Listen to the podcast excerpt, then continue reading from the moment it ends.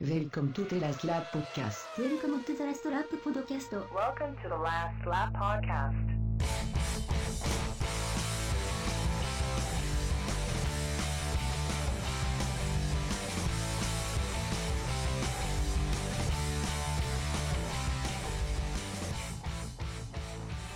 Benvenuti all'ultimo podcast di Giro. Mm. Smooth as silk there. Speaking fluent Italian since last weekend was the Italian Grand Prix at Monza.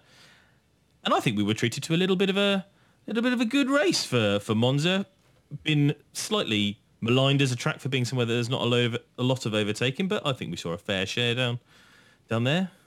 Um, Certainly in the midfield, yeah. absolutely. Um, As we always say on the show, there's good battles if you look for them throughout the field. So indeed. that was true this weekend. uh, and some some supreme driving skills to uh, miss inanimate objects by some of the drivers. Well, yeah, that's, that's very true. If uh, well, they, they certainly need to teach that to um, young Max Verstappen after his uh, little shunt in his uh, debut um, test run for Red uh, Red Bull. Did you see that on the interwebs? What, when was that? I don't think I've seen that. Oh, it was it was last week. He was doing a little sort of demo run in. Oh, Um, one of the promotional video things, was yeah, it? and he, he was doing donuts and then um, came out of a donut and then binned it into a wall. Well, I mean, when, when he doesn't even have a license to drive a Ford Focus, and you give him you give him a 600 kilo, 200 uh, miles per hour Formula One car. What I mean, ah, what do you expect? To be honest, no, I'm sure it was a, an accident. I'm sure he'll be fine. No conspiracy theories going on there then. Oh yeah, no. so Monza, yeah. So you thought it was a good race? I, I enjoyed it. I I enjoyed it. I don't know. I don't know whether it's because the people that I am generally involved in in Formula One all had interesting races, but I I can imagine that if you were divested in a in Ferrari, you probably had a very bad race. Got my hand up there. and if you're invested in Mercedes, after about you know 15 laps, it became very boring as well. Got my hand up there as well. so I can I can kind of understand that uh, a lot of it would have to have been done about how interested you are about midfield battles, and thankfully at the moment I am. I was very interested up to a point, but then I think for me it became a little bit processional towards the uh, the, the from the midpoint onwards. I guess after the first stop there was a there, there was a, a quite a few laps where it was people finding you know settling down into where they were sort of going to be after the stops. You know, once all the sort of jostling had done, there was a there was a small lull in proceedings. I think. The problem the problem with Monza for me is when the tire wears so little that you can one stop quite easily. And then without refueling, this, it, from a str- strategic point of view, it can get a bit boring because you know everybody does their one stop and then that's kind of it, and there's no there's no more you know is he going to come in early Mhm. late kind of dynamic to it. So you you lose that without the refueling, whereas at least with fueling, then it's anything. There's a much more array of options. So for me, that was like after the stops, it was like, yeah, right, okay. What it is now is how it's going to end, and I could, if I, was, if I wasn't watching it live, which I was, I could have fast forwarded it ten laps and probably not missed a great deal. Maybe, maybe down the field, like you say, the midfield battles, there's going, stuff going on, but you knew who was going to be one, two, and three fairly early on, Uh, yeah, I suppose that's that's that's and probably. that's that's the issue true. for me. You know, But they said that they said that wasn't, the it wasn't a bad race, just a bit, yeah, Okay. Well, they said that a two-stop strategy was about 12 seconds slower. So yeah. you know, how many extra laps have you got to get in then just to try and? You got to break even basically, don't you? It's no point in going for it. Um, so yeah, for, I guess guess from that point of view, very strange decision because they came with with the harder tires. Um, Yeah, which is is that not a little bit? conservative kind Should- of. Yeah, you'd think they would have went with a softer tire on a track like Monza. You know, I'd have been interested to see because they usually do. Um, something you know, if it's super soft and soft, or soft and medium, or medium Yeah. and hard. I'd have been really interested if they'd done super soft and medium. Do you know what I mean? And have the difference between the tires be like, you know, probably nearly two seconds. Yeah, I, I think we've talked about that kind of thing before, and I, I'm sure I probably agreed at the time that yeah, that, that that it would at least cause a little bit of variance in the strategies, a little bit of um, unpredictability. I mean, when you saw it, when when they did that, they do that little graphic now at the start of the race, don't they, where they show what tire everybody's on, and like literally, it was like first to fourteenth were all on the um, option tire, option there. and it's just like, Yeah, it was it was like that's one of the biggest things I love about Formula One is the the unpredictability and strategy and who's going to do what. So for me this weekend it was like okay everybody's on the medium tire, they're going to do their laps and they're going to come out and put the hard tire on and then they're going to do their laps and then it's the end and it was just like well that's boring. So like when when strategy and stuff like that and pit stops is something that I that is something that attracts me to Formula One. This weekend didn't really have anything for me. Hmm. You get my point. Nope, that's. Well, I think. I think that's a, an entirely justified opinion. Do you know what I mean? I don't. I can't fault you for the logic on that one at all. Adding to the fact that the results didn't necessarily go the way of my guys, and then that just leaves me with being a grumpy so and so on a Sunday evening. But like I say, it wasn't terrible. There was some good wheel to wheel action, certainly down the field, but wouldn't be wouldn't wouldn't be my favourite Grand Prix of the season by any means. No. Fair dues. Well, let's start with um, qualifying, uh, which was um, kind of pretty dull, really, in terms of the, how the qualifying sessions have been for the, like, the last four or five races, where you know anything and everything appears to have been happening. Um, where we got Mercedes front row lockout, Williams Brett- second row lockout, McLaren third row lockout, and then Fernando Alonso had to break up the Red Bull looking at the next row. Just it would have been quite interest, amusing to have seen it Mercedes, Mercedes, Williams, Williams, McLaren, McLaren, Red Bull, Red Bull, Ferrari, Ferrari, and then Force India, Force India would have been. I'd love to have seen that. And It'd made for a very interesting first corner, wouldn't it, with all of the teammates side by side? kind of goes back to what I was saying though. Just predictability. Yeah, it was very like even qualifying predictable. You could like you'd expect Hamilton to be at Rosberg, and then you'd expect it to be the Williamses and then the McLarens. Like, I mean Magnussen out qualifying Button, I suppose. Good result there, uh, especially with uh, the the drives up for grabs at McLaren. No one seems to really know what's going to happen there. So a good result for Magnussen, especially after Spa. Mm. And then, you know, the, the one thing I take from qualifying there is a bit disappointing in the Red Bulls because we praised them so highly at Spa for Mhm. having having speed down the straights. We thought, well, where's this come from? And then it was back to old the Red Bulls are Oh, donkey in a straight line. Yeah, it was like, how ca I don't understand it. Surely if they just went with a similar package to Spa, it would have been. I'm You should have- assuming uh, the only thing I can assume, mate, and I, I, it's a guess, but I wonder if the Red Bull package at Spa had a bit more downforce on it, and therefore because of the variable conditions, that's what helped them. Yeah, And then they go to Monza where everybody then drops all of the downforce, and then they suddenly have yeah. the lag. No, I see what you mean. That's the only thing I I can thought it think was of. interesting because I expected them to be a bit better than what they Hmm. were. I- I'd expect them to be ahead of Ferrari and McLaren, but I think that's the thing, isn't it? And I, I, I think that was interesting. And you know, I mentioned it online, and I can't remember if I. I no, I did mention it last week.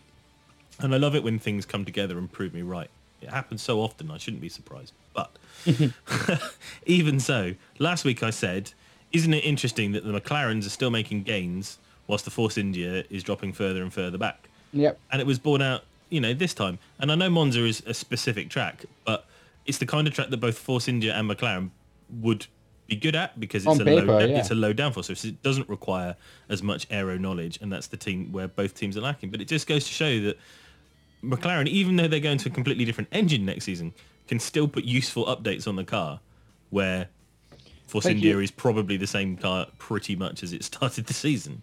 I think you probably called it months ago when we were just after the first two or three races. You were, we were saying who's going to kick on and be be good this season. I think you said at the time you'd expect McLaren to improve, whereas you'd expect the other teams that they were fighting with at the time, like Force India, n- not not to not improve, but to improve at a less substantial rate. And I'm pretty sure you said that in like after like a month of the season. And to be fair, you've been proved right, so well done there, I guess. Well, it's, it doesn't take very much for Mystic Meg to know that out of all the teams on the grid, that McLaren have the capabilities of um, bringing constant updates to a car to make it better. They've done it like three seasons in a row, pretty much, where they've had dismal seasons. bringing, but keep it, bringing dogs to Albert Park. but it means when they actually start with a fucking decent car, then, then they'll be fine. they can really work on it. I would love if McLaren had a good car next year, as long as Ferrari did as well. Yeah. You'd have Ferrari, McLaren, and uh, Mercedes, Williams. Mercedes all fighting out. It'd be glorious. That's what we want. We want. Remember the, the season where everybody was, you know, we had eight different winners in like Yeah. nine races or what really is. That that was great. It was fun to see lots of cars and not being 100% sure who was going to win. You know, that's what made Red Bull winning all the time so dull because it didn't matter. There's no, you know, And the same will happen with Mercedes if it continues for more than one season. Like I'm, in, I'm enjoying the change of pace at the moment with Hamilton, Rosberg fighting out. But if, if it's the same next season and the same next season after that, then I'll I'll, I'll be back to the old moaning about predict, predictability again. Uh, I think the thing is that now that the engines have been frozen, we're not we're not going to see the big change like we did last year to this year. Everybody knows that they're going to be starting with something that looks a bit like whatever lump is in the back of all of the Mercedes cars. Um, the Mercedes aren't going to come with anything new that other teams couldn't do to the engine. So like changing the way that the turbo is configured, you know, that's not a that's not engine specific. That's something that you know the other teams could do, and I believe Williams have done. So, do you know what I mean? All of Yeah. that stuff is out there for the teams to to learn and do themselves Yeah. and, and catch up. Uh, so, Definitely. Let's hope Ferrari can do it anyway. That's all I'm saying. But not hold my breath. indeed. So, So, Hamilton. Oh, sorry, on you go. no, no, go go for it, mate. I was just going to say, so Hamilton obviously beating Rosberg, like you said, two Williamses, two McLarens, two by two. Should be an interesting start given the uh, Hmm. the controversy at Spa. Hamilton and Rosberg, first corner. First corner at Monza, known, you know, there's been a few incidents there over the one years. One or so two, one or two. tr- tricky little first corner. So are we going to see some excitement? So start of the race. I mean, it all kicked off right from the very first lap in it in a lot of ways. In that uh, Hamilton either didn't engage or his uh, race start mode. I think it, it was RSM. Um, I think that's what it was. Race start mode Yeah, sounds sounds about right. failed. So his getaway was incredibly poor. Uh, which just goes to show you that the whole thing about cars don't have launch control or launch no bullshit. they, a, they clearly have a specific engine mapping that that works the best for starts, and when it doesn't work, it don't work pretty spectacularly. So he dropped back to fifth, was it? I think, or fourth. Fourth, he was behind Massa, so he'd be because Bottas had a similarly awful Well, start. so he didn't. Bottas had a decent start, but he came up behind Hamilton. Oh, was that what happened? Was it? and then Hamilton got not back to fourth, but then Bottas found himself with like about three cars around him, right in the middle of the track with nowhere to go. So he just had to back out. So from it's from fifth, he lost sixth, seventh, and then eighth, and then I think got uh, got done at the next corner as well by somebody on the outside. So he dropped back to oh no, he dropped back to tenth, didn't he? So he must have lost even more places. So he just got swallowed up by the pack right in the middle of the track with nowhere to go, whereas all the people on the outside or the inside have, you know, some kind of wiggle room. Yeah. So it wasn't a technical. Thing. No, I think he had a reasonable start. He just got stuck right behind the one guy who didn't have a decent start. At this point, obviously, I'm cheering. Rosberg moves into the lead. uh, it was uh, was it Magnussen that was in second briefly? He was. Well, not, not all that briefly. He was there for Yeah, five or six laps. good start, and we had uh, Massa in third, and then Lewis. So yeah, Lewis was a bit slow for a couple of laps, trying to get his stuff together after the problem off the line, and then he kind of kicked into gear and started putting the hammer down. it was it was really interesting actually. I was I was surprised that Lewis was able to maintain that the pace he was doing because he was stuck behind the cars for a reasonable length of time whilst Rosberg was kind of easing out in front. And I really thought that once he got past them all, he might get close to Rosberg, but I would have been I was surprised that he was able pretty much to breeze up to the back of him. And then okay, he overtook thanks to the the mistake in inverted commas. Oh fuck no! See- It- ooh. stop! It was a mistake. Anyway, so you know he, he didn't have to overtake him, but I think it was a done deal. He'd have been Yeah. on on him so quick. Yeah, I agree. Brundle mentioned, I think in commentary, that even w- with like just on pure pace alone between Nico and, and Lewis, Lewis has always looked a quarter of a second on it more than Nico this weekend. Like he was on pole, he looked a bit quicker in practice. He just looked to have the better, you know, uh, speed around Monza. So when he dropped back, he only dropped back by about four or five seconds. So given that he had that quarter of a second, he was kind of making that up every lap. And obviously then he's he's gone to Nico fairly quickly, and that, as you rightly said, it, it leads to the mistake. so yeah, I, I agree with you. It doesn't. I, I don't think. I don't think um, Lewis would have been kept behind Nico even if it was even if it wasn't for Nico's error. I think Lewis would have still got past. No, I mean it, when they when they were doing qualifying and stuff, you could see, wasn't it, that um, was it the middle sector that Lewis was just Yeah, it was just faster by like half a like four tenths of a second every time. And I don't know whether that was to do with you know pent up aggression from Spa incident, just making him floor it. Whether he just likes this track a bit more than Nico. Don't know what it was, but at the end of the day, I think he was just that little bit quicker around Monza. He just wanted it a little bit more. Well- and yeah, Nico damage limitation, given the mistake that he made, brought it home in second and keeps a healthy championship lead. But I mean, it tells its own story. Lewis had the mistake off the line and still won fairly comfortably. So I think it was it was always Lewis's weekend. Yeah, the, I think can't remember if it was Brundle or not, but certainly when somebody broke it down and said um, the reason why Hamilton was so much quicker in the middle sector was the fact that he was carrying more downforce than Nico. Um, and Nico chose not to take so much downforce to try and protect his tyres. And then that feeds into why he um, why he went through, you know, when he locked his tyres, and that was because he was trying to make sure that he didn't damage his tyres. You know, the team had told him under no circumstances flat spot your tyres so that you can't use them because you'll have to come in and two stop and it will destroy your race. So both times, one of his fronts locked, which was down to the fact that he had less downforce, so his you know his car was biased towards the back brakes more than Lewis's was, and he just would just jump off of the, the pedal and go through rather than risk his tyres and race risk ruining his race. So they're all sensible decisions. It's nothing. There's no no obvious reason why it should be untoward. Do you know what I mean? Like Occam's razor. What's the simplest answer is usually the right one.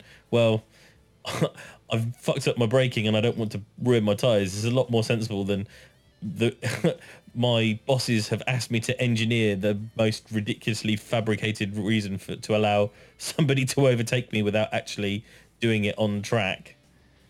Like what, really? You know, but mm. Formula One's been full of these theories for years. You know, it's it's all. I mean, remember Webber, remember Red Bull. So it's always going to be. There's always going to be a selection of people who are going to come up with these kind of crackpot theories. So. You know, it is what it is. Save your sanity and don't read them. So, yeah, once that was done, that was pretty much race over for them. You know, Lewis pulled out Yeah. and then goes back to what I was saying at the start, you know. It looked as if the second Lewis got past, you never got the impression that Nico would ever have the ability to go challenge. So even though he's maybe saving his tyres a little bit better, was largely irrelevant because he just didn't have the pace to, to make a to make an improvement on him. And you know, for someone whose main interest in Formula One this season is the battle between Nico and Lewis, it was over fairly quickly. So Yeah. it goes back to what I was saying about kind of just losing a bit of interest at halfway. But you know, as I said, Nico's still got a healthy um, 22 point lead coming out of Monza. something like that. 29 before Monza, 22 going home. There's only six races left to go. Well, they, So I think I think they've they've said, haven't they? If if it went this way all the way through to the end of the season, he'd still win, wouldn't he? I think. I think it would be about even going into Abu Dhabi. Is it? Yeah. I'm sure somebody said that it didn't matter if he came second in all of the No. races. If he comes second, uh, it depends what Lewis does, obviously. If Mhm. Lewis wins every race and Nico comes second every race, that'll be seven points Lewis takes out every week. So then that's five races would be 35 points. So Lewis Okay. would be Lewis would be 13 points from front going into Abu Dhabi Well, who told me that then?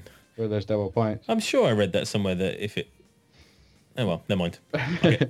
So yeah, I mean like if Moving Nico on. if Nico if, if Lewis beats Nico one and two every week for the next five Grand Prix, we'd basically go into Abu Dhabi with a winner take all situation of whoever wins this race wins the world title. Mhm. So coming second every week for Nico, he'd still got a chance on the final weekend basically. So he's got. I mean, it shows how good his his lead is, but you know. They've both had issues at various times over the years. I, somebody's going to have a DNF at some point. If it's Lewis, it could be title over. So Mhm. you know, it's it's getting to net, it's getting to squeaky bum time, isn't it? It's getting to the nitty gritty. It's getting exciting. So yeah, that was the that was the top two. Little, like you said, some good battles behind. So Yeah. Although somebody who didn't have any battles and probably had the most boring Monza Grand Prix he's ever driven was Felipe Massa coming home in third for his for his first podium of the season. And it's realistically, about if, you- time. Yeah. if, if you look at it, that's a very poor return for I the think so. senior driver in a team as good as Williams are this season. But He just seems to be dogged with the chronic like when something goes wrong, it's him, or he always just if there's an issue, Massa seems to have it. You know, if, if there's a, a bad start and he drops his position down and he has to make up ground stuff, that always seems to be Massa. He never seems to have any of these. Just drive off the line, sit in your position, and get a get a podium. And and finally this weekend he got it. So well done. Well done, Felipe, and even more fitting, I suppose it was at Monza after his uh, his dismissal from Ferrari. yes, I suspect that whilst he wasn't uh, openly like that, I'm sure there was a little bit of um, a little bit of joy in his heart to uh, yeah s- stick it to uh, to the Italian team a little bit by showing I'm that sure. he was faster than Alonso. I'm sure he was um, quite happy to have a, a boring race. It looked, as has been the case a couple of times this season, the Williams never really tried to fight the Mercedes, did they? It was, uh, you know, I think uh, Smedley's alluded to it a couple of times as well. They know the Mercedes is probably going to be half a second quicker than them hmm if everything's, you know, equal. So I think they're quite at peace with letting them go. And if, if the Williamses can pick up third and fourth, they're usually quite content. And that's exactly what happened this weekend. Massa let, you know, he didn't fight Lewis overly hard when Lewis was coming back through. And, and as you say, he just had a pretty solid uh, a day from there. You know, he took the car home, no problems with the strategy, and finished in third. So a good race for him, but solid but unspectacular. It's pretty much what you what you would expect, wouldn't it? Going Yeah. into it this weekend, a Williams, good, decent driver, decent car, decent position. You know. So Williams' other driver, after mentioning him at the start as having possibly one of the worst starts of the season, um, finished in fourth, only 20 seconds behind Massa. Now Bottas had an adventurous race, the complete polar opposite to Bottas. Well, you, you, he drove for every single one of the points that he got at the end of the race. That's for, for damn sure. Um, if that doesn't underline that with, you know, equal machinery, Bottas is, you know, WDC material. There's no reason why he can't win a world title. I just don't see it. You know, he's brave, but he makes good moves. He's quick, but he doesn't wreck the car. You know, he's, he's Finnish. there you go then. what what else could you want in a racing driver, really? I mean, I agree. I've been singing these praises for a few weeks now, and this was just another case of Bottas just getting the job done at hand. You know, after one lap, he's in 10th position. He just gets his head down, does what needs to be done. He's never going to crack the top three at that point. There, there's no way, if, given the start he had, he was ever going to realistically challenge. So his race was with the rest, and, and he beat the rest. So what can you say? Yeah, he beat who he was racing. He beat the Red Bulls. Ten seconds ahead of the next person behind him. That's Very. I mean, the, the the Williams is a good car, especially around Monza. He had good machinery under him, but he had to pass everybody, and some people twice. mm, the way the strategy worked, he had to pass everybody on the track. And as you say, Monza not not not loads of opportun- opportunities. There's one down into turn one, but maybe another one down on the back end of the track. But he was every time we cut back to his battles, he was him steaming up the inside of I don't know Vettel or Ricciardo or Button or whoever it was. And get a couple of good scraps of Button at some point, did he not? Yep. Um, uh, it's just uh, we. It feels like we say it every single week, don't we? That you know, Valtteri Bottas is in somewhere around the driver of the day kind of category. Yeah. Um, Even he if he, even if he's not winning, yeah, even if he's not winning or getting podiums, he's doing things that make you sit up and take notice. You're taking notice of this guy every single week Mhm. now. Speaking of guys that every single week we're taking notice of, fifth place is another example of Yep, definitely. drivers in the definite for a you know could be a world champion at some point. Daniel Ricciardo drove the how- nuts off that Red Bull. Dear God. Yep. Because in fact, if anybody had a worse start than Valtteri Bottas, it was Daniel Ricciardo, who started in ninth and then ended up in something like 14th. Um, Yeah. I don't know how he managed to beat. Well, I do because Vettel had a pretty poor strategy, but managing to beat Vettel from where he was is fantastic. Well, I think that's the thing, isn't it? Is that you go, oh, well, you know, he was on a better strategy. But Vettel was um, probably at the start, if you think about it, if he was in about fifth and uh, one, two, three, four. Let's say, let's say eight cars behind. Do you know what I mean? That's what we say, two two seconds a car, maybe? Give give or take as a sort of rough estimate about how much you're losing compared to somebody else with those cars in front of you. Mhm. You know, he's he, he's nearly 16, 18 seconds behind Vettel by the first corner. Yep.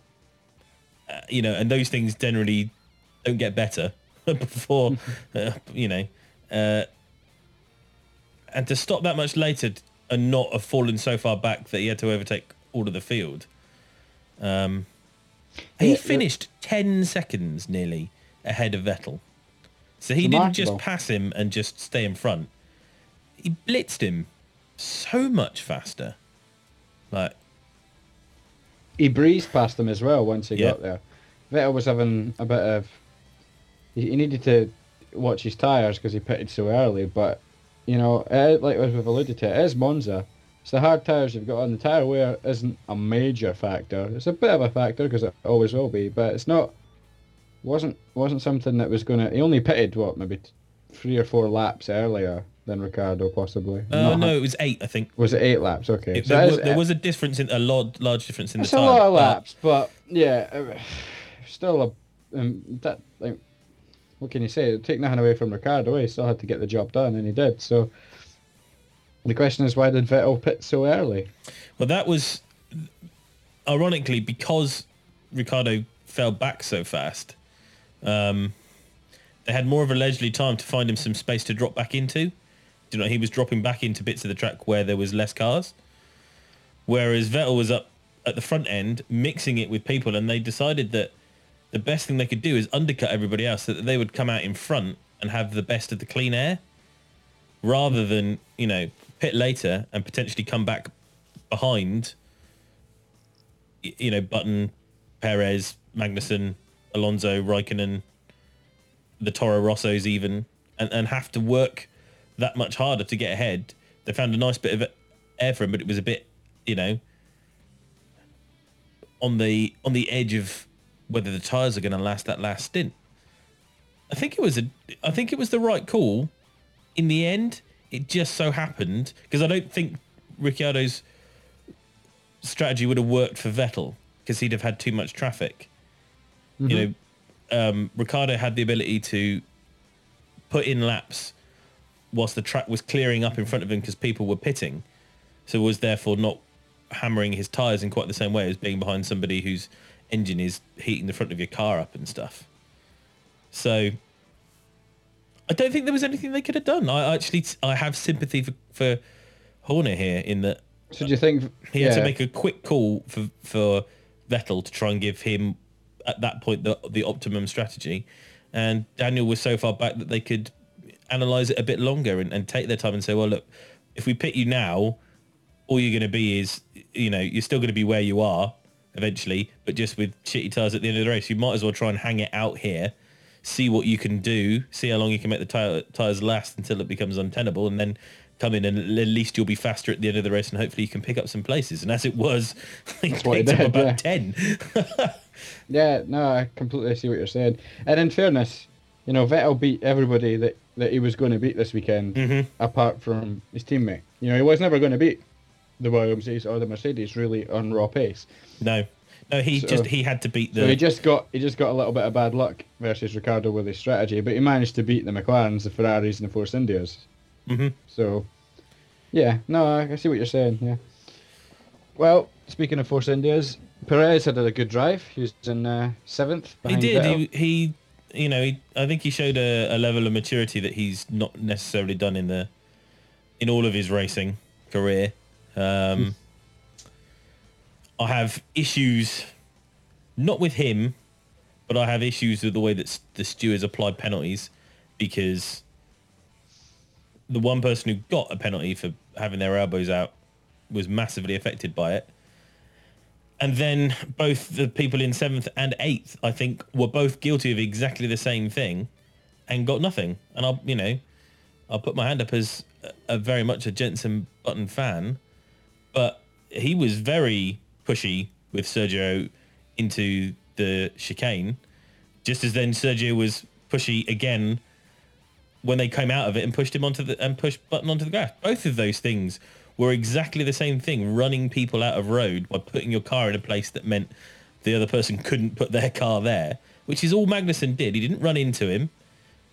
He didn't, you know, turn his car so that he he couldn't do anything. He went into the chicane with his steering lock pretty much turned full to the right, trying to make the corner, and just put his car so that Bottas couldn't accelerate through the area where his car was. Now that that seems to me a legitimate move.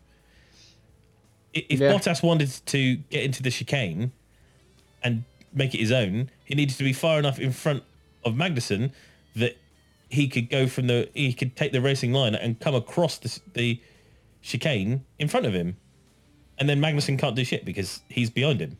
Do you know what I mean? But he thought that he got it all done and dusted and that Magnussen had given up, and he hadn't. So he went deep into the corner, t- turned right, and then suddenly found that the McLaren was gonna, who made the corner as well. It's not like he went really deep into the corner, like flew over the corner of the apex of the, you know, of the chicane to make it. He made the corner. So what's wrong with that? I agree with you. it. I don't, I don't get want to see. I don't want to see penalties applied for that kind of incident. It's it, it, it, it discourages wheel to wheel combat racing. Yes. People are scared to make moves because, or people are scared to make defensive moves because they think they'll be punished. I mean, that's twice now Magnussen's been punished in the last month. So, I, I'm I'm I'm on your team here. I, I like. I'm I would be a very lenient steward when it comes to that kind of thing. I like to see wheel to wheel racing, and if sometimes someone has to put a couple of a, fingertip on the on the paint on the grass, I'm probably okay with that. But then I'm not I'm not a steward. I'm a fan who wants to see exciting racing. So You know, get moves done. yeah, Get moves done, and then the, then, you know, the person defending can't do anything about it. If- exactly. If, you don't get the move done in such a way that you've closed the door for the person behind you, get overtaken, mate. Too bad. Banter. you know what I mean? Try a bit harder. Um, I, I agree. I agree. you know, eh, to be fair, in the last two races, most of the people in F1 have come out and said we think these these penalties are harsh. You know, Christian Horner said that he thought the Magnussen's penalty w- was harsh, Yeah. and you know, people said it about uh, press. said it as well. I think. Yeah. Um, and, and and and in Spa as well, people thought that the penalty was was harsh. They had a few few other drivers saying that they didn't agree that you know, you know, in in Spa he didn't run Alonso off the track. He took up enough. He took up maybe more room than he probably should have. But Alonso put two wheels onto the grass rather than back out of the move. So it, it- it's not like he went. I'm going to go right over to put my, my right hand tires on the right hand side of the track. Therefore, you have to put, go on the grass. See you later, mate. Have a good one. And so many other drivers have done that. Think about all those battles that Vettel and Alonso had at Monza, Yeah. going around the Parabolica, where they fucking just ran each other literally off the road. Literally was just like, we're side by side, and now I'm going to turn left. Let's see what you do.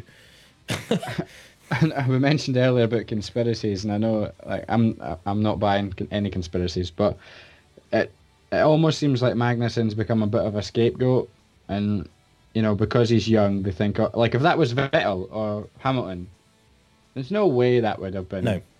a punish No. If that was Hamilton on Rosberg, no way. Well, Can you you- imagine if that was Hamilton on Rosberg? Do you imagine? Can you imagine the reaction if Lewis got a twenty second or whatever it was, a five second? It ended up being first. That that was interesting actually. I didn't realise that that if you get your five second stop go penalty in the the last Hey, five Just laps. add it on, yeah. Well, no, this is the thing. If you get it before the last five laps, I think it is, you get just five seconds added to your time.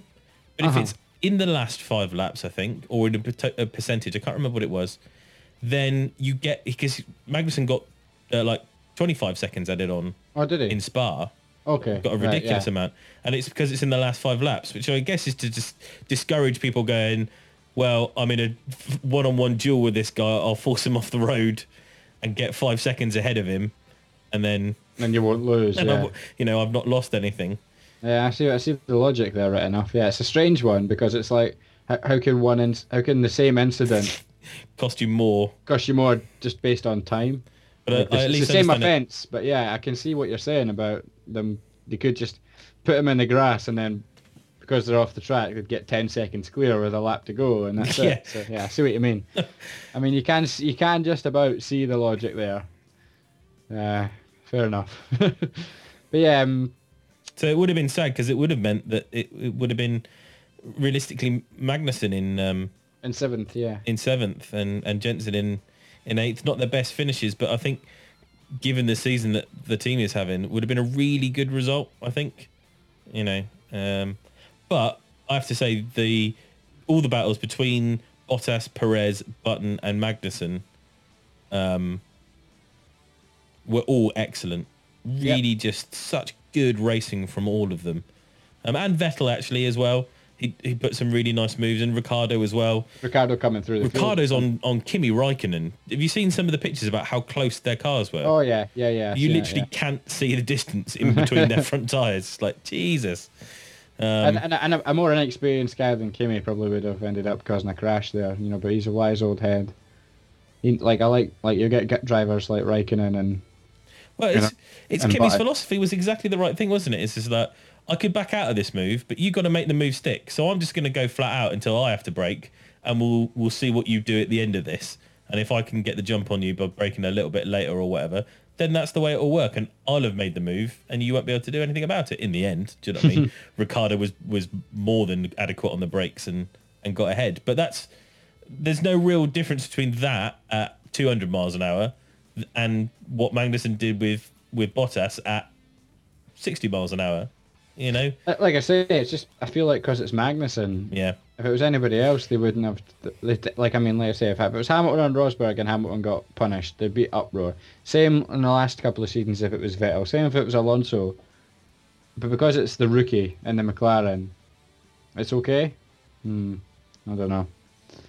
yeah. It's it seems to me like they're sort of kind of going, oh well, you get, you know, if you do it once, then we'll be more likely to get you the second time. Yeah, which that's is what- bullshit because that's, a like good way of saying.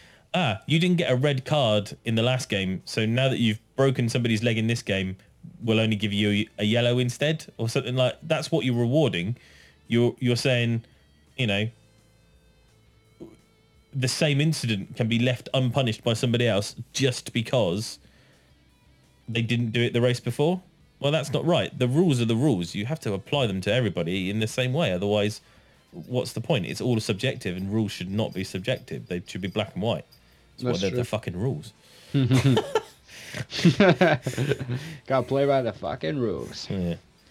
So, top that, 10, That, that runs yeah. out the top ten, really. Um, Raikkonen was ninth by Button, and then Magnussen after his Five uh, seconds, Five yeah. seconds. Uh, finished tenth. They all finished quite close together as they crossed the line, I think, didn't they? um, There's not much between them. Between like sort of ma- seventh, eighth, ninth, Yes. tenth. It was quite quite. all race was pretty much like that. It was. Yeah. Um, and then um, Testicles of Steel Award. I was gonna say, and then in eleventh. Daniel Daniel Kvyat. what a what an Wow. that was. How did he not hit anything? No, it was just like you're going into from a very massively fast straight, into the, s- one of the slowest bits of the thing, and then you suddenly put your foot on the brake pedal, and nothing happens. Just like, how do you have the presence of mind to steer it onto the grass so that you can go straight? And and he it, all he did was clip one of the polystyrene things. It's just Yeah. like This kid's only what? I forget how old he is. 19? something 20? like that. Yeah, I think he, no, I think he's like eighteen or nineteen. Yeah, like it's just. Uh, I mean, fair play. I've been very impressed with him all season actually, Yes. and uh, yeah, this was just another moment. At first, I thought it was driver error, and it's like, oh, he's made a bit of a cock up there. But then it seems like his brakes failed, and it's like, okay, fair enough. Going into your 200 miles an hour, going into the first corner at Monza, and your brakes go. Yeah, okay, fair enough, mate. That's that's that's uh, that's fair dues. Do you know, man? And- And he, he still only dri- finished like um, seven seconds behind Raikkonen with no Yeah. brakes. Yeah, he What dragged it. He dragged it round for you know five laps or whatever it was at the end, and still only finished eleventh. So, well done, well done, I think that it just goes to show why he's in the Toro Rosso next season and Jean-Eric Vergne Yeah. isn't. uh, I can't even remember a damn thing about John Eric Vergne for this race, so I'm sure we'll come on to him at some point. But Yeah. Uh, Nico Hulkenberg finished 12th. Um, very bad race for him, but they investigated the car after the race and found it had floor damage. So basically, he was fucked all race. Well, his strategy seemed very strange at the time because he had the hard tires on and then came in before everybody else, which just seems completely Yeah, it never got confirmed, but I, I think um, either Ted or Martin Brundle mentioned that they thought the chances are that he probably got a puncture or a big flat spot or something like that, and he just had to. Um, Yeah, I mean, I mean that seems likely. Otherwise, why would you be pitting on the hard tire before the guys on the option tire have even yeah, pitted? It uh, it just made no sense. But the problem then was it completely hammered his whole race because, as I've said and moaned about a couple of times, one stop at Monza, you know, an issue like that, and there's no way of recovering it. There's no really an alternative strategy he can No. take there. He's got no options. So. Haha. is that a pun? Hey, hey, I didn't mean that, but there we go. Hey, there's one. There's one for the day. so um, yeah, and then Vergne in thirteenth behind Hulkenberg. who, who after the race said that was one of his best races? did he? Apparently so.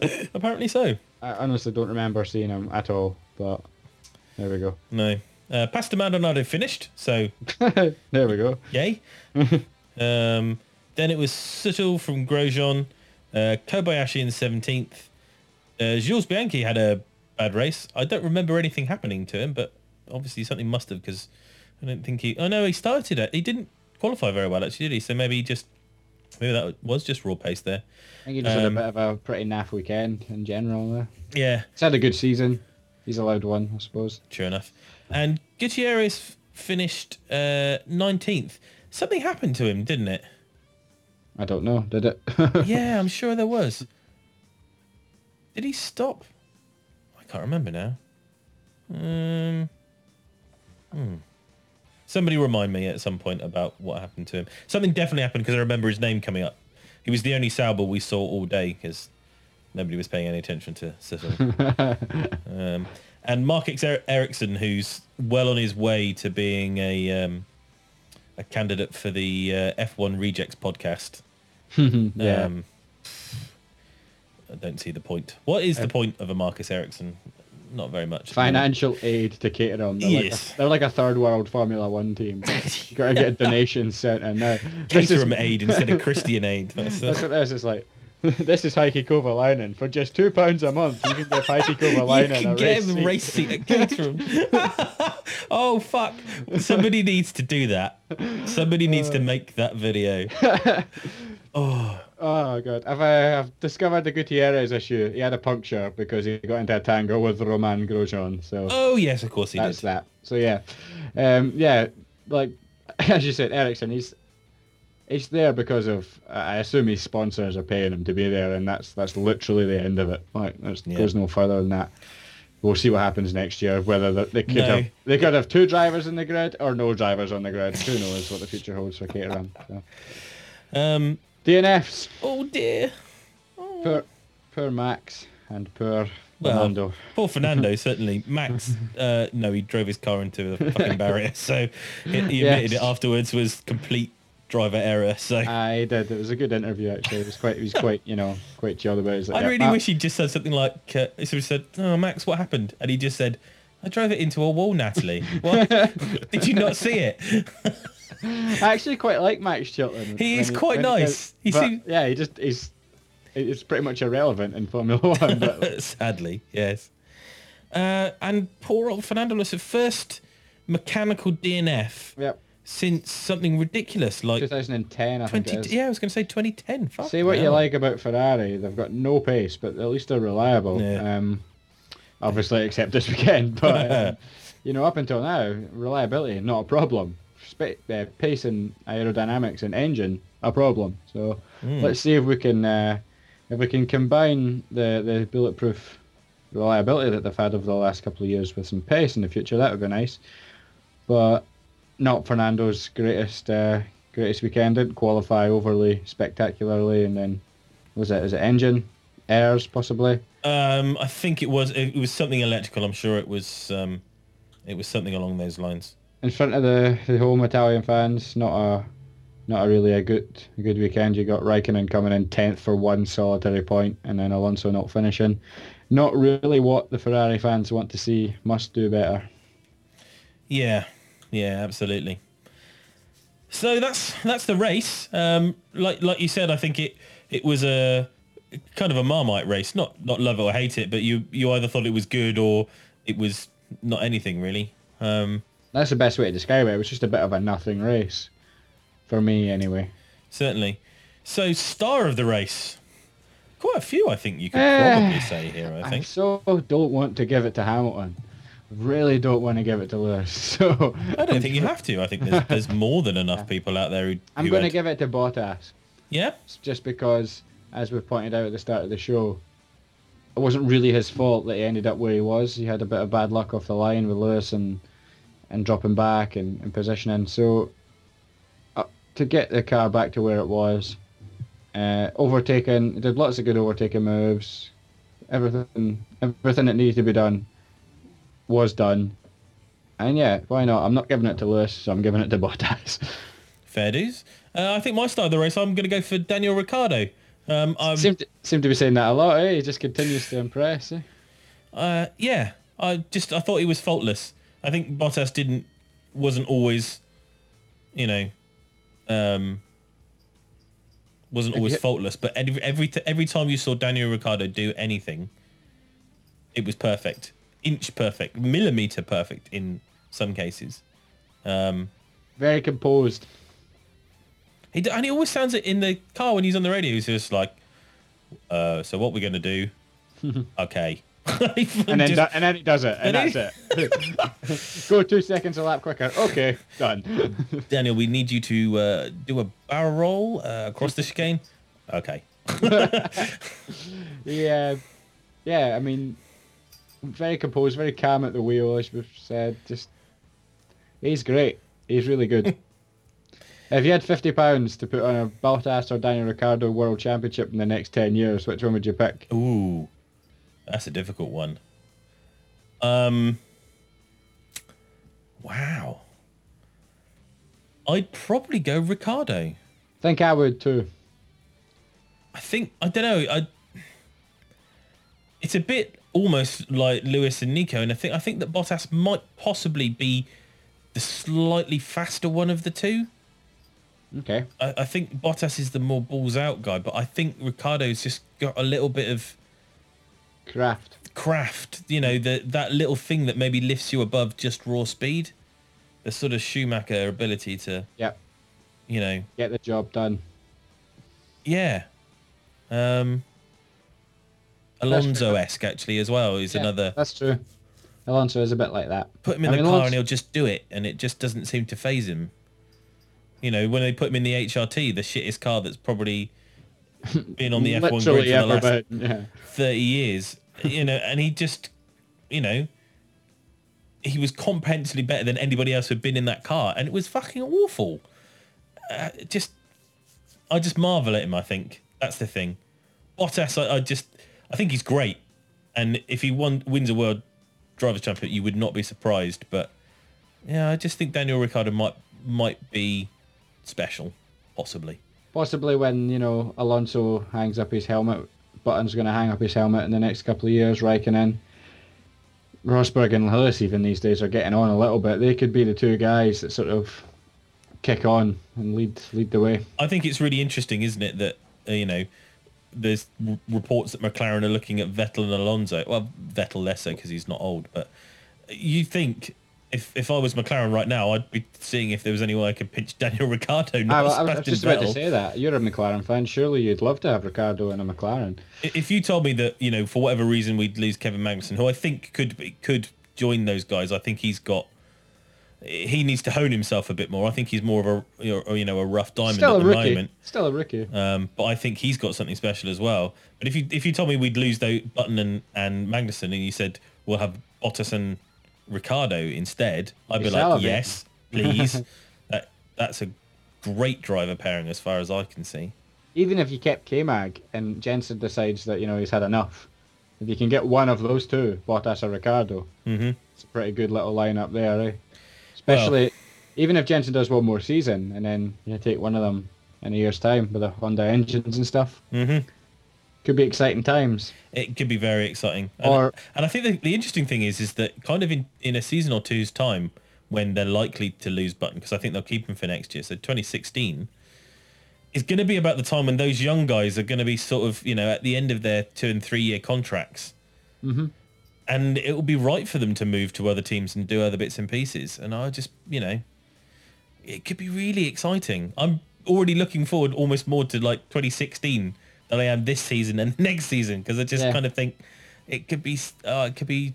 The other know. alternative, of course, is that Vettel joins Ferrari and um, Ricciardo leads the Red Bull against a Vettel-led Ferrari. That would be interesting. That, well. yeah, indeed. All of these kind of all these and possibilities and permutations that you know could.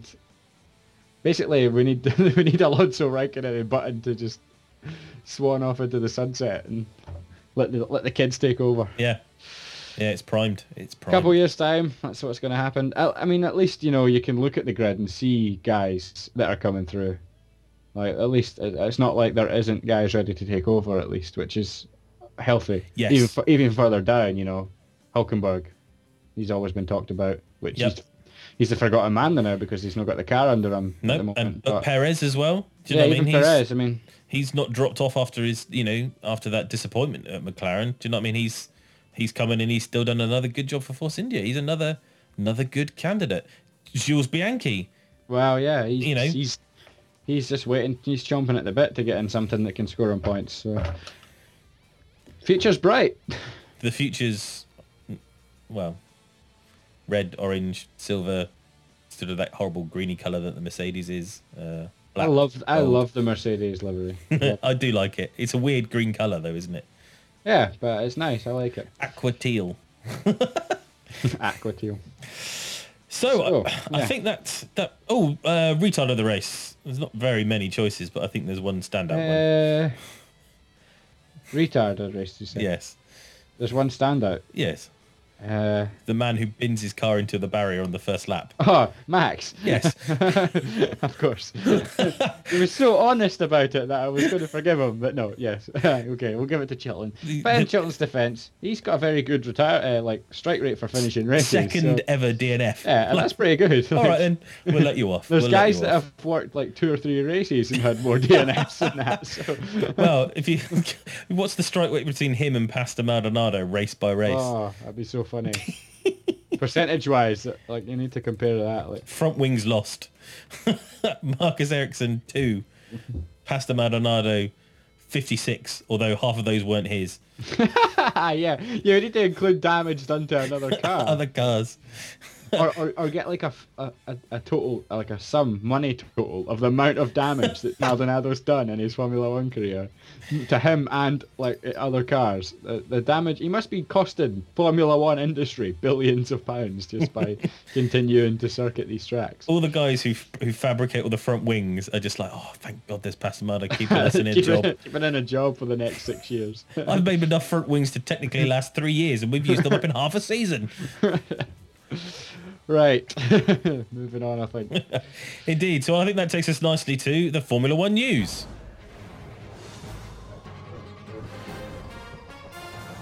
The Final Lap Podcast. News.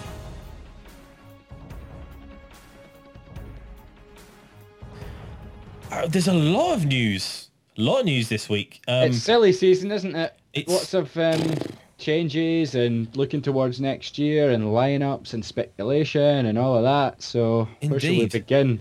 Well, the biggest news, and, and it is by far and away the biggest news, is um, Luca de Montezemolo.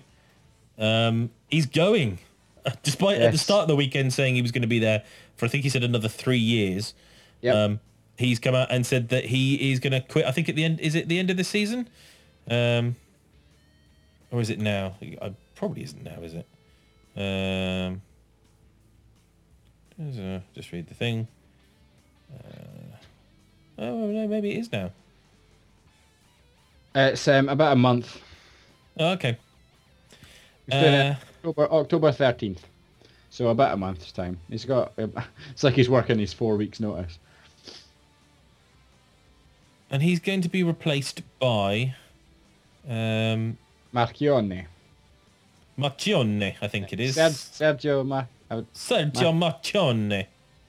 Which is really weird. The strangest thing about this story is 24 hours ago, the guy said, Mar- Marchionne said, Ferrari needs to improve. Montezemolo might have to go. And then 24 hours later, he's gone. Which is, is, is a bit curious. Like, why would he say that yesterday if he was already planning on stepping down? He wouldn't say, he wouldn't say, we might make a change. why did Tony Fernandes say he definitely wasn't selling the Caterham team? Yeah, like- only to have clearly sold it and must have been in negotiations for several months before. Well, that's true. So it's just a little bit odd that 24 hours, that like, it came 24 hours after the previous statement. Like, why would you not just wait and make one big announcement? It's just just weird. It was kind of weird timing. But you know, he's 67 years old, so he wasn't going to go forever. He's done a great job, but I'm inclined to kind of agree with Marchionne a wee bit. They've been in a slump for five, six years now. We haven't won anything since 2008, so maybe it is time to get a change. Uh, I think so. think? I mean, the thing is, De Montezemolo's kind of profile has been raised in the last few years, it seems. But he's been with the team for a very long time, and he was with them making the same decisions when Schumacher was winning title after title with them. So, do you know what I mean? It, it's not a case that he replaced somebody else and then Ferrari went to the shitter and they've been shit ever since.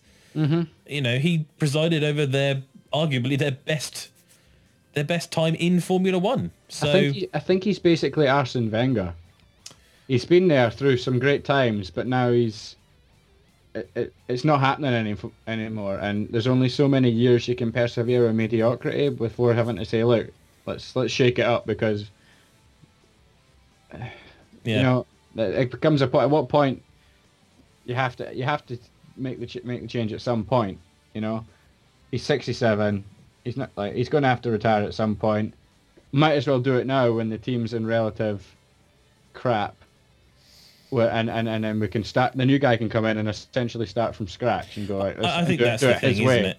Whereas if you left at the end of a title-winning season, and then the new guy come in, then you continue with the football analogy. Then you're Alex Ferguson, and you've left a, a team that's won something, and bringing in a new guy who wants to implement his old ideas and his new ideas, sorry, in an already successful team who have their own set way of doing things. Well, and then you get So- judged immediately on the previous Yeah, success, and that's unfair, exactly. isn't it? Do you know what I mean? It's just doesn't follow that just because So- you have one good season, the next season is always is always Yeah. good, and that's true of pretty much every sport, isn't it? So Exactly. So this guy, the new person that's coming in, whatever setup he wants to implement, he's essentially got a blank canvas because the expectations have never been lower, really. Well, given point. given that Fiat's biggest success potentially is the Fiat 500, I'm expecting to see a very very small Ferrari car next year. I like the Fiat 500. But um, yeah, you I, fucking girl, Jesus. I, like wee cars. I'll be honest. I like wee cars. got, a soft, got a soft spot for a wee a wee hot hatchback. We're, But, uh, well, at least we now know what Jennifer's uh, pet name is. So um, yeah, got, Is she going to be listening to this week's podcast, or you maybe just subtly not let her listen to this one? so new guys coming in, moving swiftly on, and you know, as I've clearly alluded to, changes happen. Probably the right time to make them. I'm excited. Let's see what we've got. We don't know what's coming next year. Literally, it could be anything. It could be a world-beating car, or it could be an absolute dog, or anything in between. Mhm. So, let's just go with it. I'm open-minded. As long as Fernando Alonso stays, I'm not bothered. Well, Kimi, I like Kimi. I love Kimi as much as the next guy. But if he left, I wouldn't be as upset as if Fernando left. So as long as Alonso's still there, I'm. That's the only. That's the only constant I need to see from Ferrari 2014 to Ferrari 2015. Make all the changes you want. Just keep hold of Fernando. Simple as that. The the interesting thing is essentially they're, they're doing what McLaren did last season. Isn't it? It- It's all change. Yep. Do you know what I mean? New heads, new team directors, and all the other bits and pieces. And you know, maybe that is exactly what they need. Maybe, You know, in, in both cases, it's you know, in McLaren's case, it seems to have paid off more. There seems to be a bigger galvanization in the team than than the previous season. So, you know, wait and see. Yeah, it might take till 2016 before it really shows. It might be like McLaren this year. It might be next year's a transitional year for Ferrari. Mhm. But these are things that all great sports teams need to go through. You Yeah. don't. No team has ever won every single season of their career. That's not possible. It's not realistic. Uh, uh, Brawn GP. oh, okay. They won one, one season, but then they morphed into Mercedes and went through three years of crap. I So- suppose if you're going to say that, but statistically, the statistics say Brawn GP have a hundred percent seasons entered, seasons won record. Right. Okay. I bet Ross Brawn loves that. I bet he that- does. You probably have the stats pinned to his wall. Got a big T-shirt. Look, a hundred percent success rate, Brawn GP. it's written on it, and he wanders into the Mercedes garage wearing it. Yeah, like no team's ever going to be without hard times. Yep, They all suffer them. McLaren suffer them. Williams have suffered one of the biggest. yep. Ferrari, they'll be back. They're Ferrari. They'll be back. But well, it takes a year, two years, three years. Who knows? We'll wait and see. But Mm. I am not overly disheartened by this change. Put it that way. As a, as as a long time Ferrari fan, I'm not disheartened. Cool. Uh, great news. Um, having mentioned his name once already in the podcast, Michael Schumacher is now convalescing at home and Great being news. officially being released from um, not uh, the Grenoble hospital. It was the one he went to in was it in France? Yeah, he went to a wee private one somewhere, a wee sec- more secluded for. Uh, I'm not 100 percent sure where it was, truthfully, but yeah, he moved out of the Grenoble one to a smaller, more private hospital, and now he's gone home. So this this is great news because I'll be honest, I genuinely thought he was going to die. So, like, uh, obviously, I'm I'm delighted with this news. Yeah, yeah. No, no. I think we we all send, as we always have done, you know, our best wishes to Schumi and hope that he makes the best recovery he possibly can. And uh, you know, hopefully one day we'll we'll see him back somewhere in Formula One. You know, even it's just to see him in and around doing a Niki Lauda, coming on TV, calling things bullshit. That would be fine with me.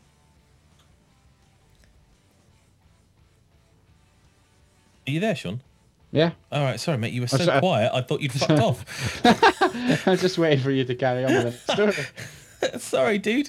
I thought I'd, I thought I'd tailed it off nicely so that you you jump in with the, with your next news story. Okay, fair enough. I'm just trying to decide which one we'll go for. Uh, well, let's think? let's talk about the other biggest thing in Formula One, which is the fact that a random ex Williams employee decided to put on Twitter saying that this is the last year of F1 as we know it. It's like the apocalypse, isn't it?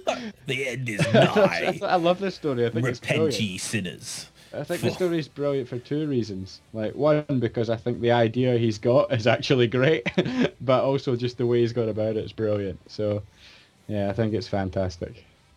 So you're you're up for three car teams then? That's your I've always been up for three car teams. I always have. He, uh, I just, I, it's like in football again. I'll go back to football. I like it. I like Spain. They have B teams in the lower leagues, and I quite like that. And I, I would like this. I'd like it in Formula One as well. Uh, I just think it'd be really exciting. Imagine having three uh, Mercedes. Oh, they could all be battling for the world championship, or you could have two. Like Ferrari could have their two world champions, and then Jules Bianchi. I I think it leads like you wouldn't get a situation where McLaren had to boot Perez out the team because they wanted to get Magnussen in the team because they'd always have that third car where they could just take a risk on a young driver. So I think you'd see young drivers getting risks taken on them and put into a top car, and then like it's relatively risk free.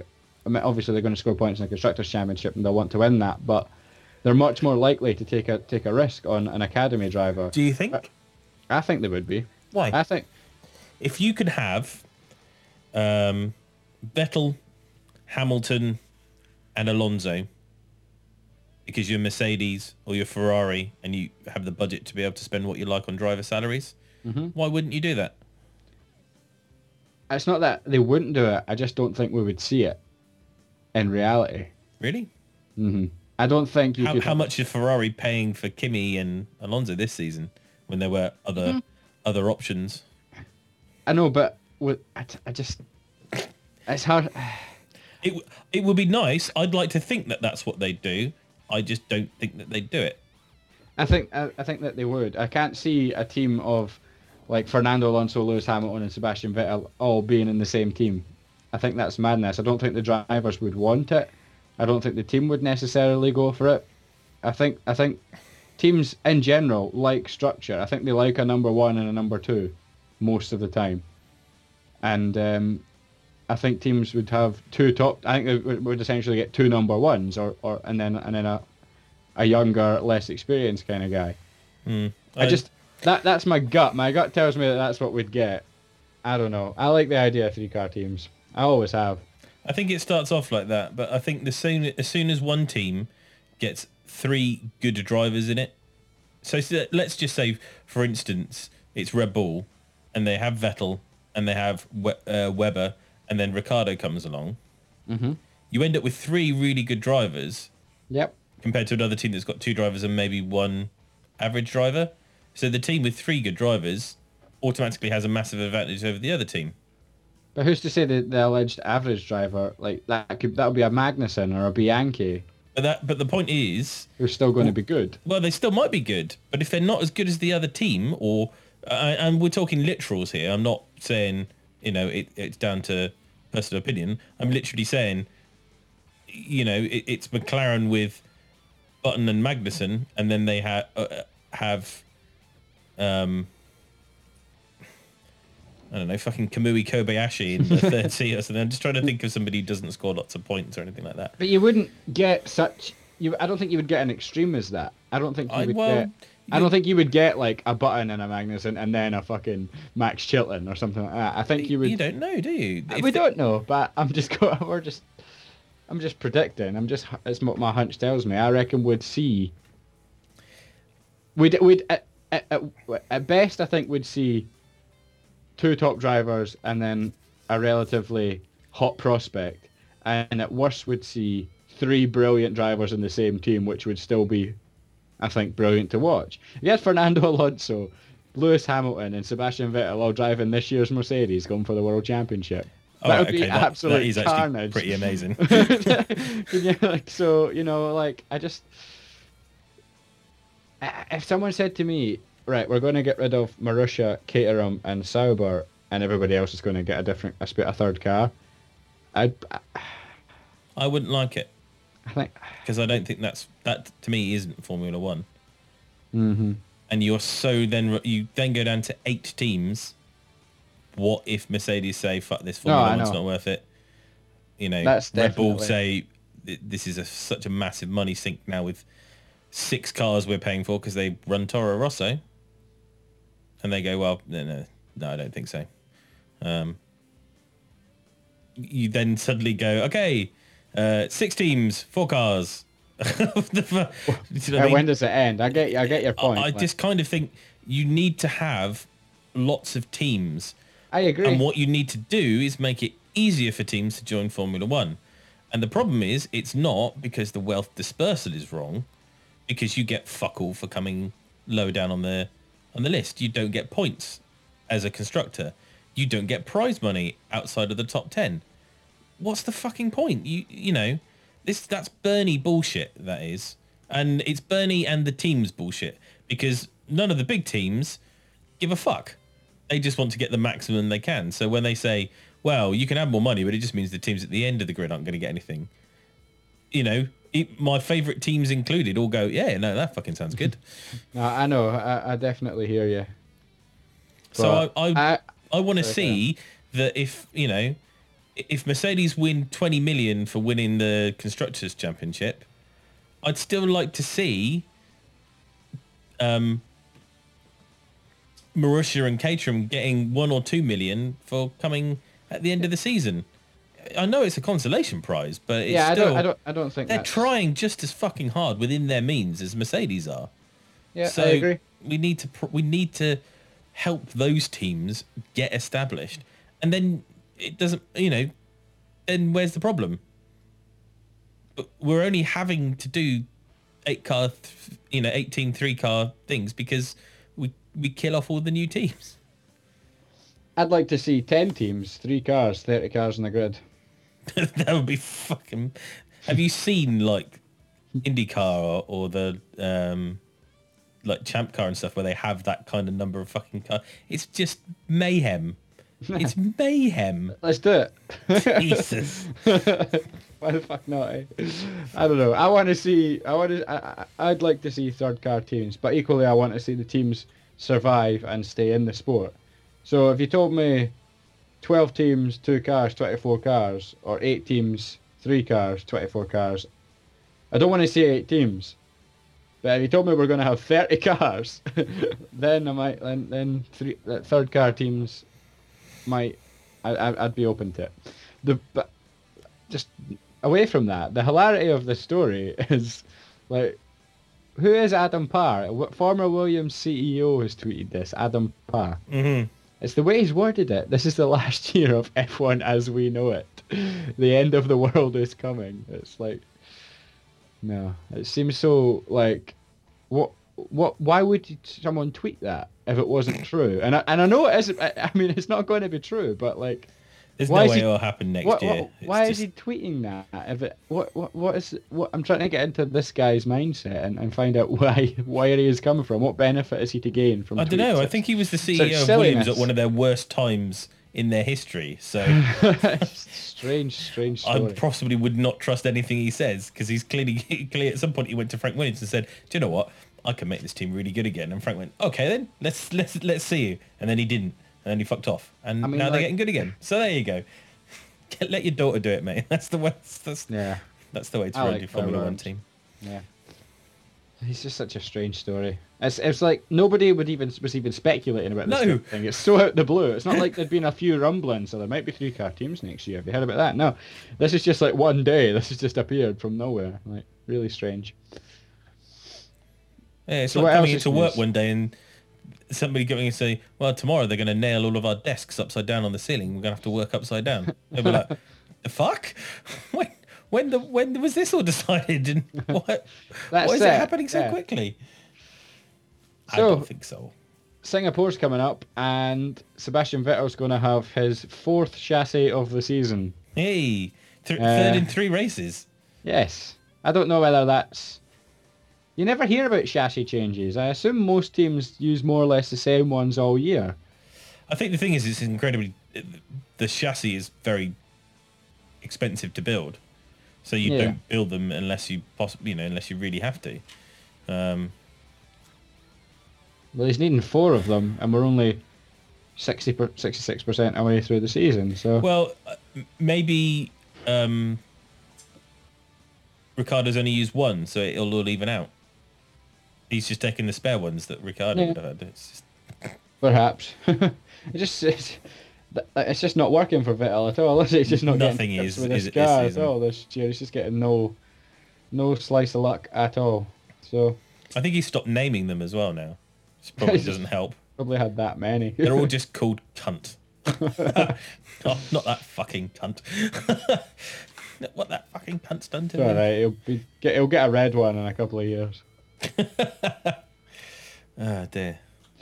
Um, in other news, uh, Lopez of um, Lotus says the E twenty two is badly designed. no shit. the, the award for the best statement of the year. Due Oh, to a dear. design flaw with their E22 chassis. Yeah, clearly. Due to a design flaw where we we fitted one of the seats to Pastor Maldonado. oh, yes. Pastor Maldonado is never going to not be, like, fun to rip. Like, no. As long as he's in Formula One, he's getting the piss taken out of him. It's never going to, but it's never going to settle down. Like we've had a go at Vettel over the years, and you know now it's kind of calmed down. We don't really talk. We don't give him too much stick. Pastor Maldonado is always going to get stick. Um, one other piece of news, um, in a move that clearly shows that uh, your F1 driver's life can mirror your the rest of your life. Christijan Albers has already been Yeah. resigned from Caterham. meant, to, meant to mention that earlier. Yeah, That's, it was a strange one because he's only been there what like two months. yep, So he cited family reasons for going, but it's just kind of like, really? I, I just somehow don't think you take the job of being the team principal for a Formula One and then go, actually, n- nah, no, I'm missing the family a bit much. I'm going to go home. it's so strange, yeah. Uh, the team's advisor, Colin Kolles, remains in place. So bad news for Caterham then, Yes. because Colin Kolles is a bellend. So he sounds like a fucking Bond villain. He does. He Colin does actually. Kolles. Or a wrestler. Weighing in at 365 pounds, he is your world heavyweight champion, Colin Collins. exactly what he is. He, he is. He's a wrestler. Brilliant. Uh, so yeah, bad news for Caterham. And like I said earlier, like if they were not on the grid next year, yeah, you're not going to be all that upset. I'll be upset No. because they all seem like nice people, but you know, it's not happening for them, is it? yeah. Um, last piece of news then before we finish up the show. 20 season draft calendar, uh, 20 season. Next season's draft calendar is out, which has Oh, 20 it? races on it. I must have missed that. Uh, yeah, it came out just just before the start of the race weekend. Um, running order will be Australia starting. Yay. Good. That's the way it should be. That's the only way it should be. Uh, followed by Malaysia, bring your Wellingtons. Yep. Bahrain, um, bring a pillow. Uh, China, um, yes. Uh, Spain, um, bring probably a bed. Bring a, So, bring, so bring get, a, get bring a hairpin. Bring a hairpin. bring a hairpin. Uh, Monaco, bring your wallet. Um, Canada, uh, bring your bagged milk. uh, Austria is the next one.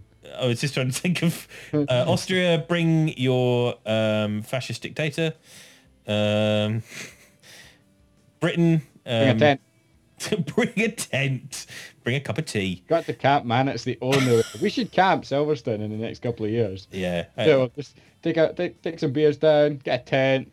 That's the way Silverstone should be done. Absolutely. I'm I'm definitely up for that. Uh, Germany, bring your beer. Uh, Bring your world champion. bring, yeah, bring your world champion. Uh, Hungary, bring your um, Team orders at Mercedes.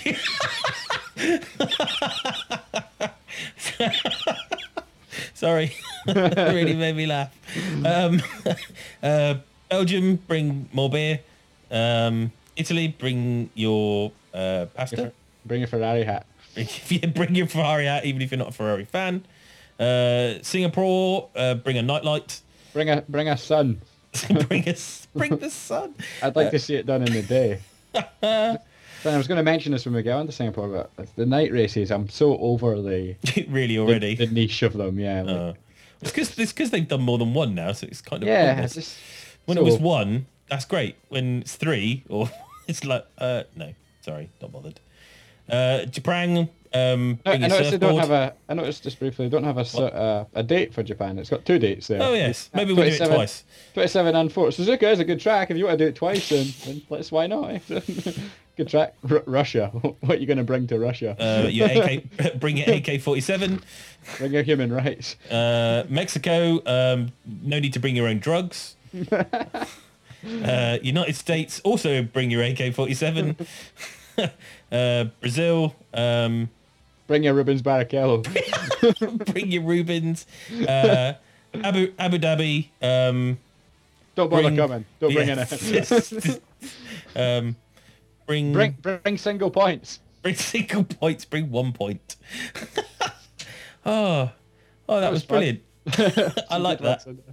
No, talk about the calendar uh, in serious fashion. Nothing really that jumps out at me there has been particularly uh, groundbreaking. No, Uh, just Mexico, right. isn't it? Is the actually only new. Looks like a pretty uh, pretty standardised calendar we've come to expect over the last ten years. You know, I got Malaysia second. It's good. I like having that in the second. Melbourne opening is the only way it should be. Mhm. Uh, you got Monaco, Canada back to back. Well, a couple of weeks in between. That's good.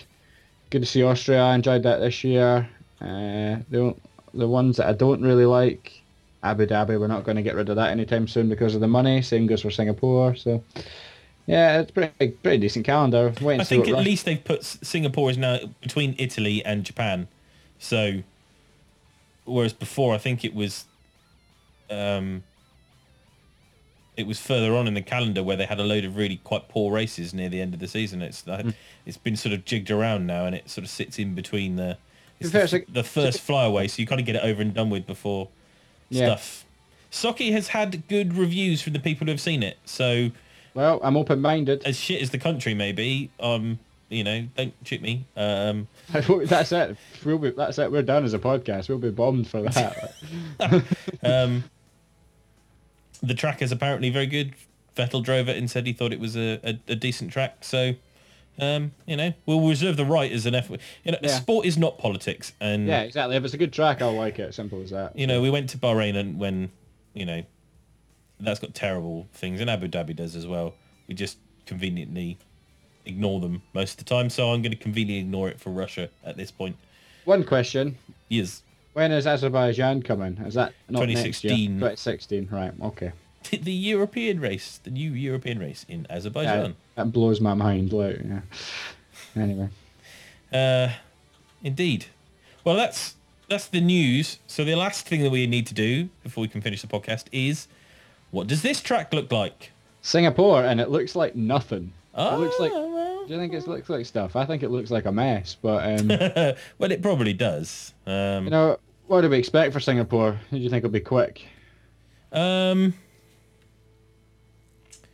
I fancy the Red Bulls will be a bit more on the pace. I agree. I agree. Um, I think so it could Ricciardo could be dancing a with the. horse. I mean, the Mercedes are still, you know, Should still be up there, yeah. But there's plenty of straight bits for them to be fast on. So. uh, yeah, are are the Red Bull going to be the the next guys? Is the question.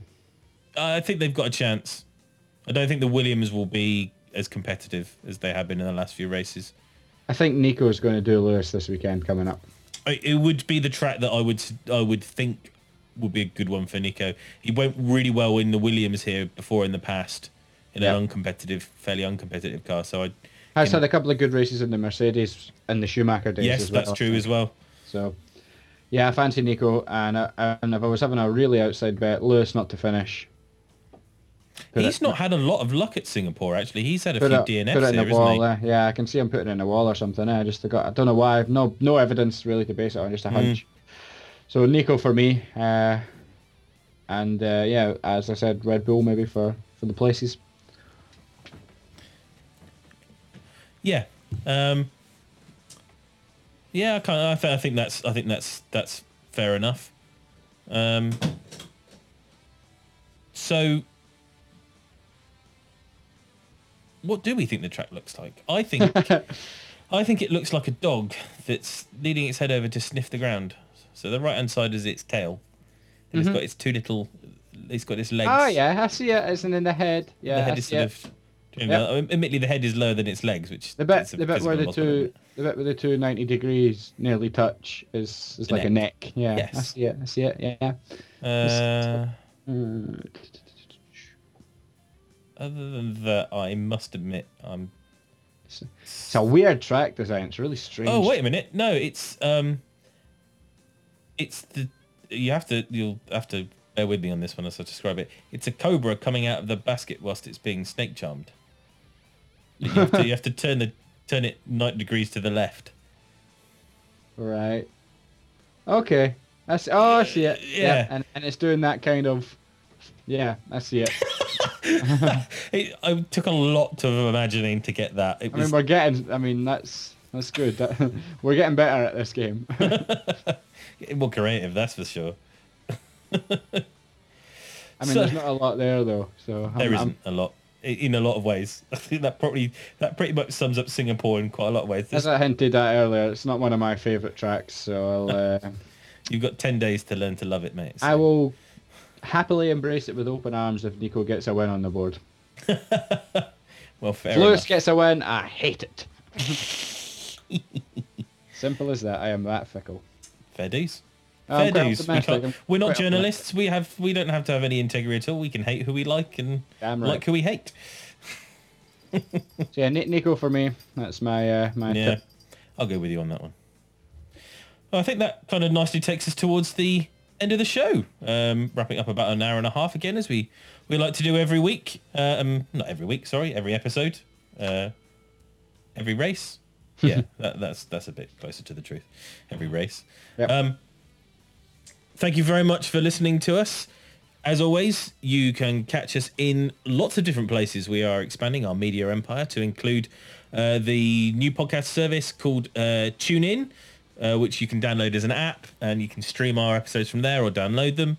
Uh, you can, as always, subscribe to us on iTunes, uh, and if you do, we'd love you to leave us a little review or just rate the podcast. If you just, you know, click on the stars, or, or if you can find the time, just leave us a little re- review and let us know what you like and dislike about the podcast. That would be absolutely wonderful.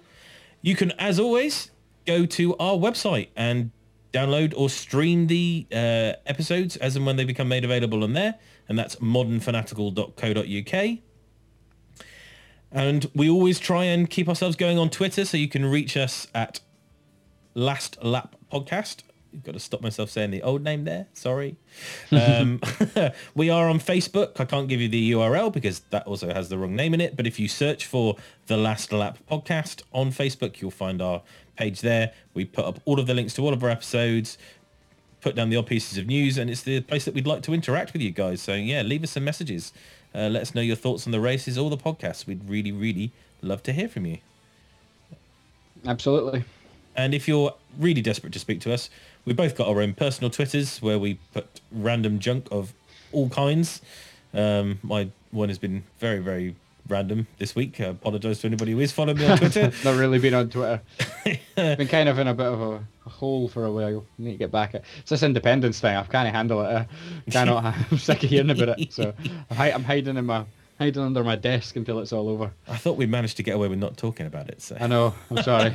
I'm no, sorry. that's fine. Well, if you want to uh, berate Sean about whatever way he's going to vote uh, on Thursday, he God. is at Fog on the Fourth, and I am at Man Called Megs. And uh, again, like I said, we'd love to interact act with you. Yep. See what you got to say about pretty much anything to do with the F1 or the show or pretty much anything really. Sean has Yep. nothing else to say. No, That's really good. Yeah. No. no. Yeah. Just. Uh, fuck. I don't, I don't even know what to say. on that bombshell.